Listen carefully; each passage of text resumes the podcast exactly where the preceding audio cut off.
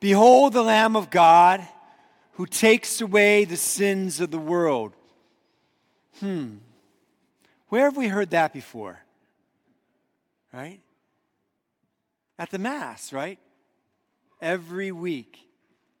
When the priest has taken the gifts that you, you, you've given, they're symbols of the, the sacrifice you're making bread and wine, right? Our food. It's a symbol of all that. And you bring it up for a representative of the congregation. And the priest prays the prayers, the Eucharistic prayers, consecrates the bread and wine, comes the body and blood of Christ. And the priest, just before you're going to receive him, you and your family are going to receive him in Holy Communion, the priest says, Behold, the Lamb of God who takes away the sins of the world. We say that across our lives as we come to worship Him and be in communion with Him. But that's not where the proclamation originates from. It originates from the scriptures when we just heard it in John's Gospel, chapter 1, about John the Baptist. When John the Baptist sees Jesus coming to him across the Jordan, he says to his followers, Behold, the Lamb of God who takes away the sins of the world. And then at that point, we're told in the Gospels that he encourages his disciples to start following Jesus. In fact, some of Jesus' own apostles were first John's disciples. And the Gospels record John saying, I must decrease and he must increase. I'm going to come back to that. But the proclamation, there is the Lamb of God who takes away the sins of the world, that doesn't just happen in the New Testament, in John's Gospel. There's a whole work that's being done in the years, hundreds of years before John the Baptist and Jesus and the apostles, to get the people ready, God's people, for understanding what John means when he says, Behold the Lamb of God who takes away the sins of the world. And that's all in the Old Testament. And listen, if we don't understand some of that in the Old Testament, we'll never really understand what John says and means, and we'll never really feel and live in the impact of what every priest in the world for 2,000 years, including in a few minutes here at St. Francis de Sales, says when they hold up the body and blood of Jesus Christ, there's the Lamb of God who takes away the sins of the world. So, Let's unpack some of this in the Old Testament. I want to do this in two ways. I want to do this in a general way, just talk in general about the Lamb of God because it presents itself many, many times throughout the Old Testament. And then I'll actually give something specific from one of the passages in the Old Testament. The Lamb of God is multifaceted. Like r- books have been written. I don't have enough time in this homily. So I'm just I'm going to shorten this to about an hour homily. kidding, I'm kidding. so let's jump in, all right? All right, in general, the Lamb of God.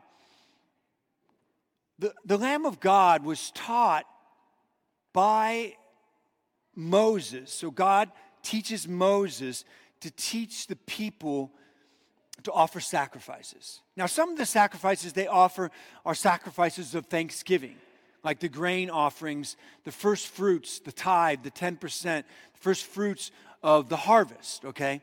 That's a sacrifice of thanksgiving. But there are other sacrifices that God asked Moses to teach his people to offer, such as the sacrifices of atonement for our sins. And that involved animals.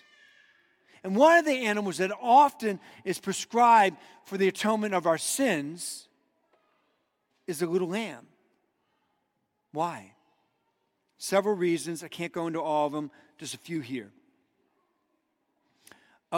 an unblemished lamb, right? The lambs were uh, something that the Jews valued. Just like if you go to a restaurant today and order lamb, it costs a lot more than a steak, okay? And in some parts of the world, it is the thing still, right?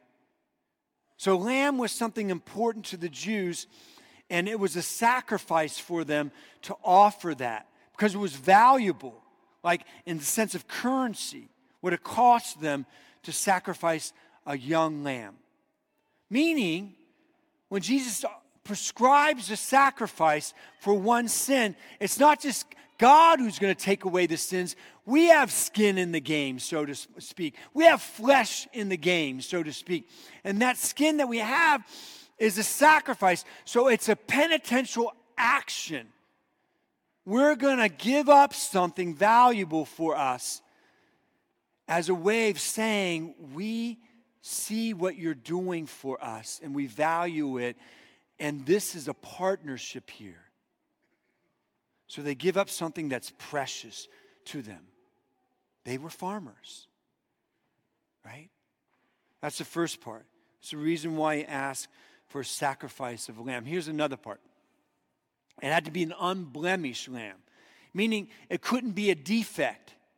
It couldn't have a broken leg or different colors or some other distortion, which is less valuable to the Jews. So it had to be something that was most valuable to them. Again, sacrificial. But the unblemished part means something else too. It means it's innocent, it's pure. And here's the reason why it had to be that because we're guilty. We're the guilty party. So something innocent is sacrificed for the guilt of our sins. We can't take away our sins. We're the guilty ones. So, someone else, something else. And they were taught for the ritual to heap their sins into that innocent lamb. And the lamb was slaughtered, and it was a symbol of what God can do with our sins. He can destroy them. So, it had to be an unblemished lamb. Now, for us today, Jesus called the Lamb of God, and he is wholly innocent. He's the only innocent human being. And he is worth something to the Father. So rather than you offer an animal, which, by the way, disclaimer here animals did not take away the sins. They didn't do it, they don't have the power to do that. What God was doing was creating a ritual, a commandment, a teaching, a practice that the Jews practiced over and over and over across their lives and across the centuries, all in order to get to Jesus, the Son of God, who would be sacrificed as the Lamb of God, who's the only one who actually can take away our sins. So when John says, There's the Lamb of God who takes away the sins of the world, they're like, that's, that's a man who, of course, is the Son of God and the only one among humanity who actually can take away our sins because he's all powerful, he's eternal, and he's innocent. Who takes away our guilt and the sins attached to our guilt. Beautiful, right? And so that's some of the impact and some of the getting ready the foreshadowing, the seeding, the preparation that will lead up to not just the time of the Jews when they hear this, but for you and I when we hear this. Jesus is that precious, valuable gift of the Father who offers what is most valuable to him and innocent to take away your sins. That's how much He loves you. And that's what's going on in the Old Testament to get us to that. And the way, by the way, that the Jews who are following the teachings of Moses and trusting in that actually have their sins forgiven is retroactive.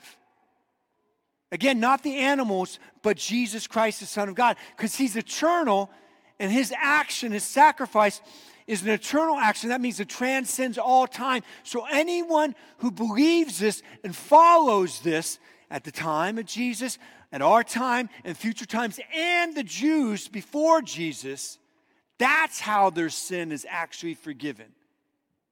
By an eternal God. All right. That's good for the general part. Here's the specific part Exodus 12. It's um, the teaching of the Passover. And here's the context for this, which again impacts our lives, because this is the case of any generation, any century, any place that's living in this broken world. The Jews are in, in slavery in Egypt. This is the background. And they're there for 400 years. And what the Egyptians do over a series of generations to the Jews is several things. Again, I don't have time to go into all of it, but I want to point out two things. In their enslavement, they teach them basically that they're machines, functionaries of the pharaohs. And their main work, their main value, their main identity, their mission, if you will, is to work for the society, for the culture, for the powers that be, and what they determine they should be doing. So that's what they do. They work all their lives from sun up to sundown, and they die a young age because they are working, working, working. They're enslaved to their work.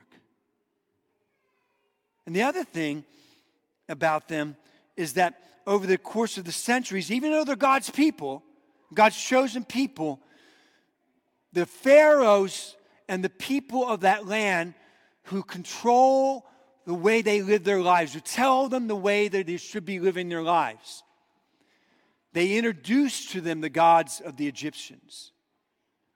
And these Jews are worshiping the gods of Egypt, which, which again, by the way, don't actually exist. But they're taught to worship these gods. And what that ends up doing is they're working all the time and they're worshiping false gods. They stop worshiping the one true God. Now, does that sound familiar at all? Does it?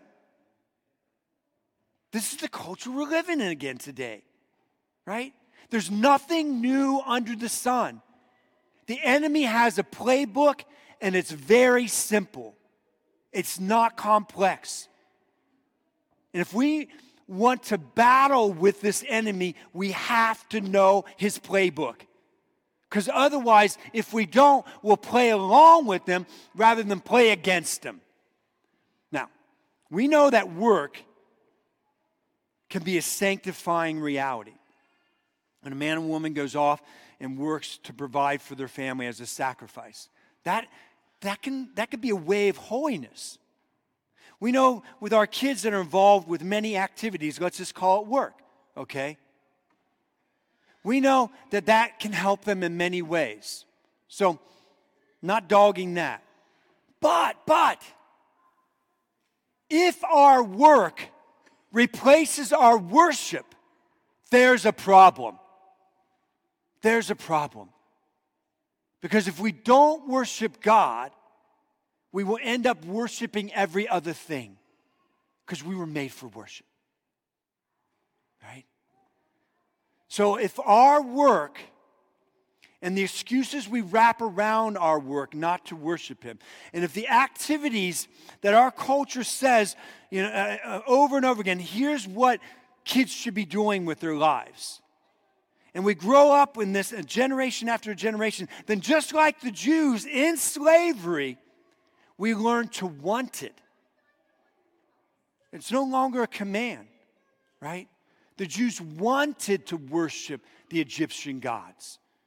And we end up worshiping all kinds of gods which don't exist. But we worship them anyways, meaning we give them our heart, our passion, our wants, our desires. We find our identity and our purpose and our worth in our work and our, in our activities. And and they enslave us, and they replace the worship of the one true God.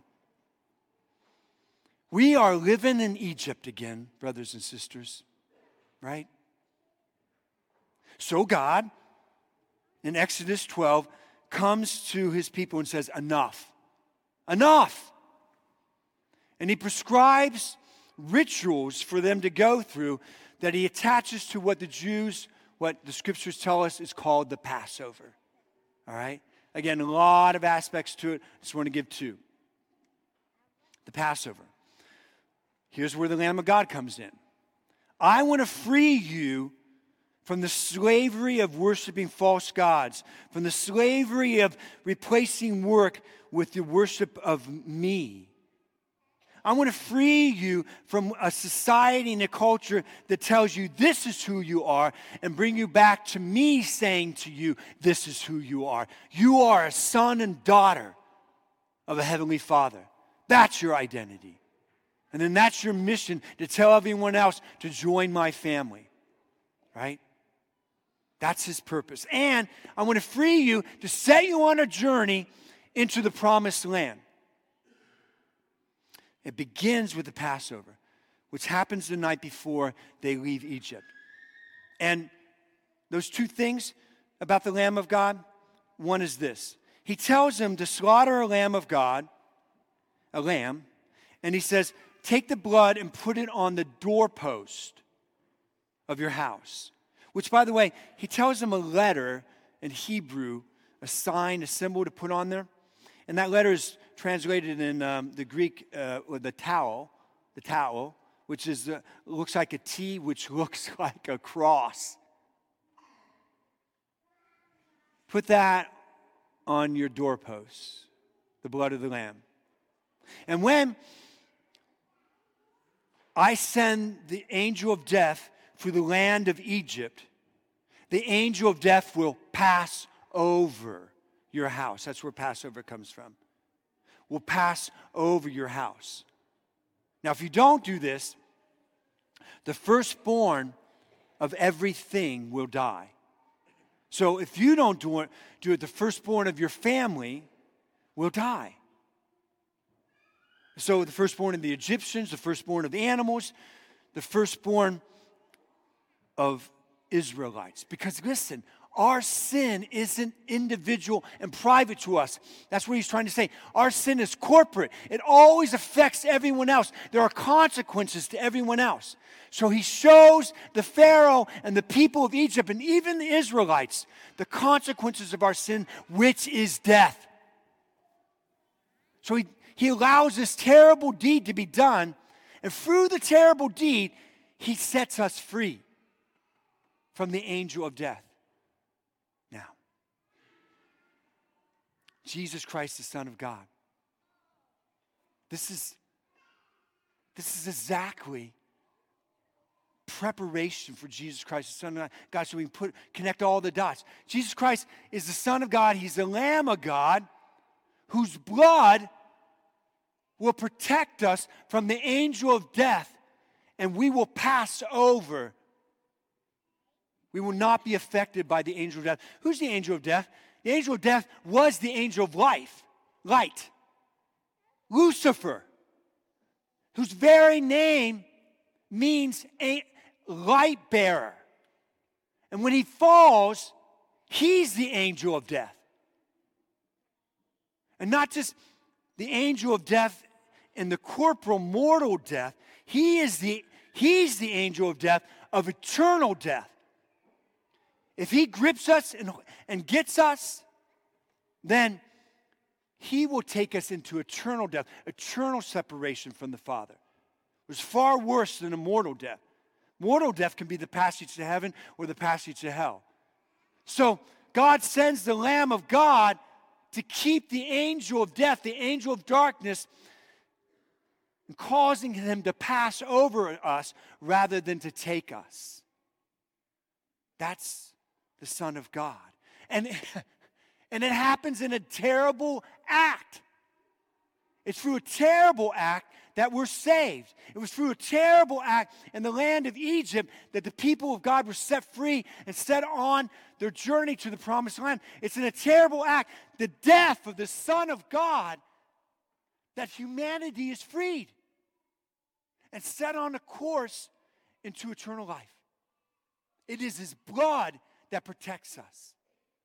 So, just like every parent, there's a lot of kids here, every parent made sure that they put the symbol of the blood of the Lamb of God on their doorpost to protect their child. God is calling us, God set all this up. God is calling us to bring ourselves and our families so that the blood of the Lamb of, the, of God, the Son of God, may be on our children. Not only on our children, in our children. So the angel of death never grips our children. Day in and day out, leading us into a culture of death. And at the end of our lives, they will pass over from the angel of death into the kingdom of the promised land. We know all this because God did all this in the Old Testament so that when John points him out, this, this comes rushing back into the consciences of every Jew because they knew the Old Testament. We don't. So we have to have time to understand it, to understand that when we bring ourselves and our children up this Holy Communion line, what really is happening for them.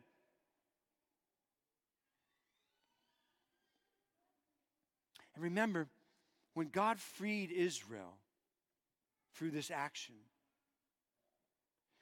he freed all of his people. Right? So what what did Moses do? Moses told all the Jews, "Get ready."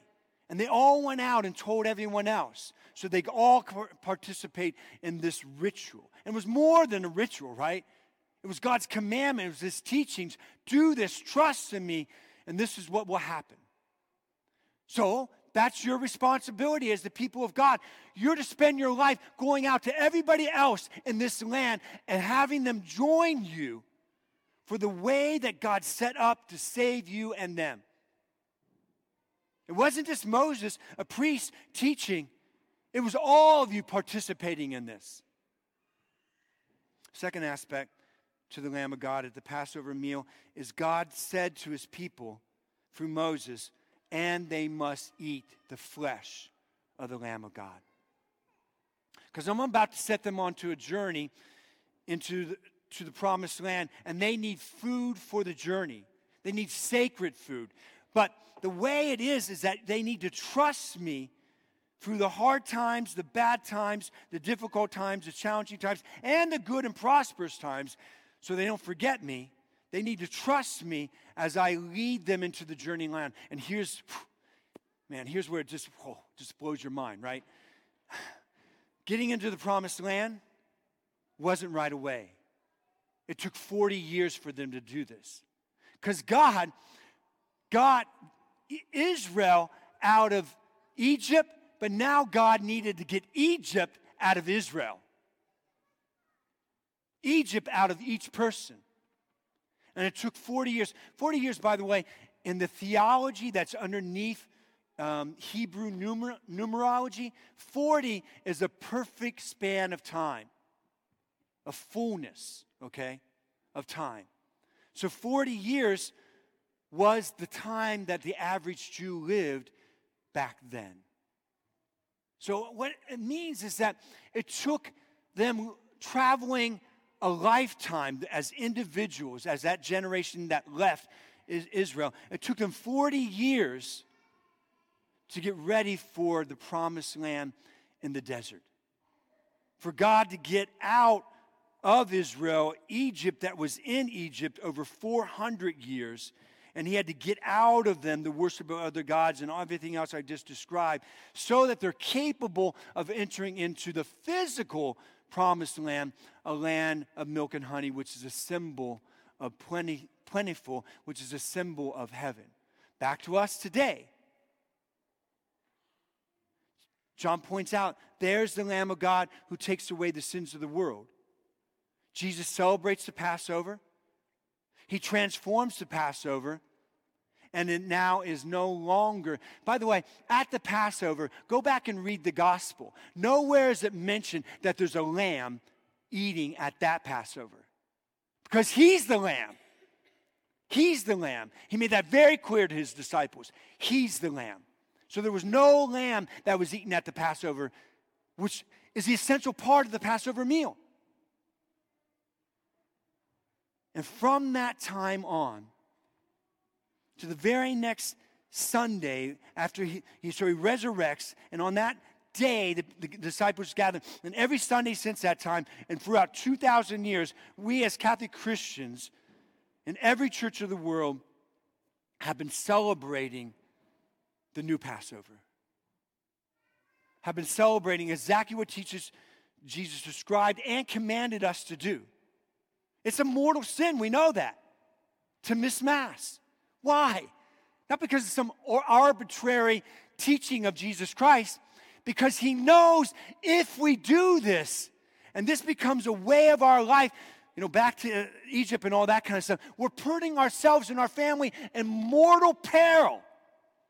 Because we'll be swept away by everything else that the Israelites were swept away in their time of slavery and will become slaves to this society and this culture. And so we'll raise our children up with those vi- values and priorities rather than the command and teaching of Jesus Christ.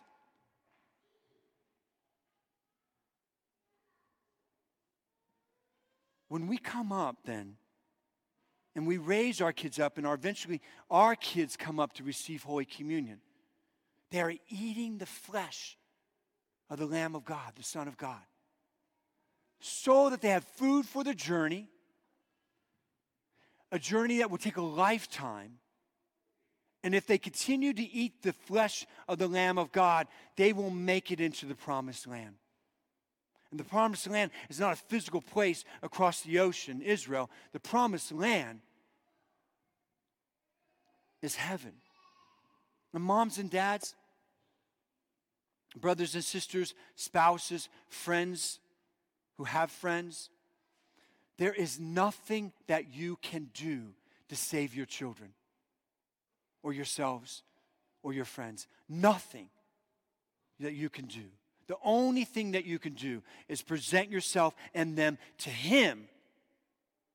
And He will give you and them everything they need to walk through the pilgrimage of this world into eternal life. One last thing about John, because I said I would get back to it. John, he says, There's the Lamb of God who takes away the sins of the world. And then he, he recommends to his disciples to become the disciples of Jesus Christ. And we know from the Gospels that some of them, in fact, became Jesus' disciples. They left John that day. And Jesus says, John says in another place in the Gospels, He must increase and I must decrease. What is John talking about? Well, okay. John's ministry was in full mode before Jesus ever started his ministry. He was popular. He had thousands of people coming to any event that he held. And here's a man then, had it all going on, and he was willing to let go all of that so that the focus is on Jesus rather than himself. And moms and dads, with everything that the world has put in you, put in me, put in us, brothers and sisters in Christ, everything that the world has done to try to shape and form our mindsets, our preferences, our actions, our lifestyle, you must decrease and he must increase for you to be capable of pointing out the Lamb of God to your children and saying, He's the center, not me not what I was raised with, and my perspective of what's important in this world. Like the world teaches us to go for years of school only so that we can accomplish whatever it is that we're looking for in a degree. And we put so much emphasis on that and little to no emphasis on raising them up as children of God. And guess what? By the time they're out of our household, most of them don't believe and practice our faith. Because we're putting into them what was put into us, what was put into our parents, what was put into their parents, as we become an increasingly secular society similar to the time of Egypt. So you must decrease so that you have more room inside of you for him to increase and fill you up like John the Baptist, who did not live in the city among the people, he lived out in the desert like the Israelites, so he had space for God. And he had the courage and the knowledge and the wisdom and understanding and the spirit and the fortitude to say, There's the Lamb of God. It isn't about me, it's about him. It isn't about us and what we created here in this world, it's about him.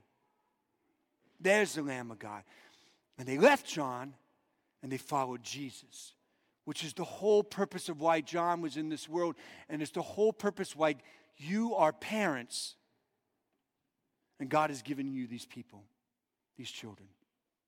Or we're parishioners, or we're Christians in this world, and there's a whole host of others of our brothers and sisters who God is just waiting for us to decrease so he may increase in us and send us out to point out what is the most valuable, precious thing in this world and who they should be following and who they should not be following, who they should be worshiping and who they should not be worshiping, who they should be working for and who they should not be working for. I'll end with this. Thank God you're here. Thank God you're here, right? Every single one of you, thank God you're here. And in a moment, at this church, wherever church you are throughout your life, just like in a few moments, you're going to hear the priest say, There, he, behold the Lamb of God who takes away the sins of the world. And when you step up in Holy Communion, you're going to step up with a new understanding. Here's the blood of Christ that can protect me and my family from the angel of death. Here's the flesh of the Lamb of God that can feed us for our journey. Here is me at Mass decreasing so that I can increase with Him. In Him, He can increase inside of me. That's why He gets inside of us, literally in the Eucharist. So we can, He can increase in us so that I can spend my life saying to everyone else that I love and everyone else in this world, the new Egypt, behold the Lamb of God who takes away the sins of the world.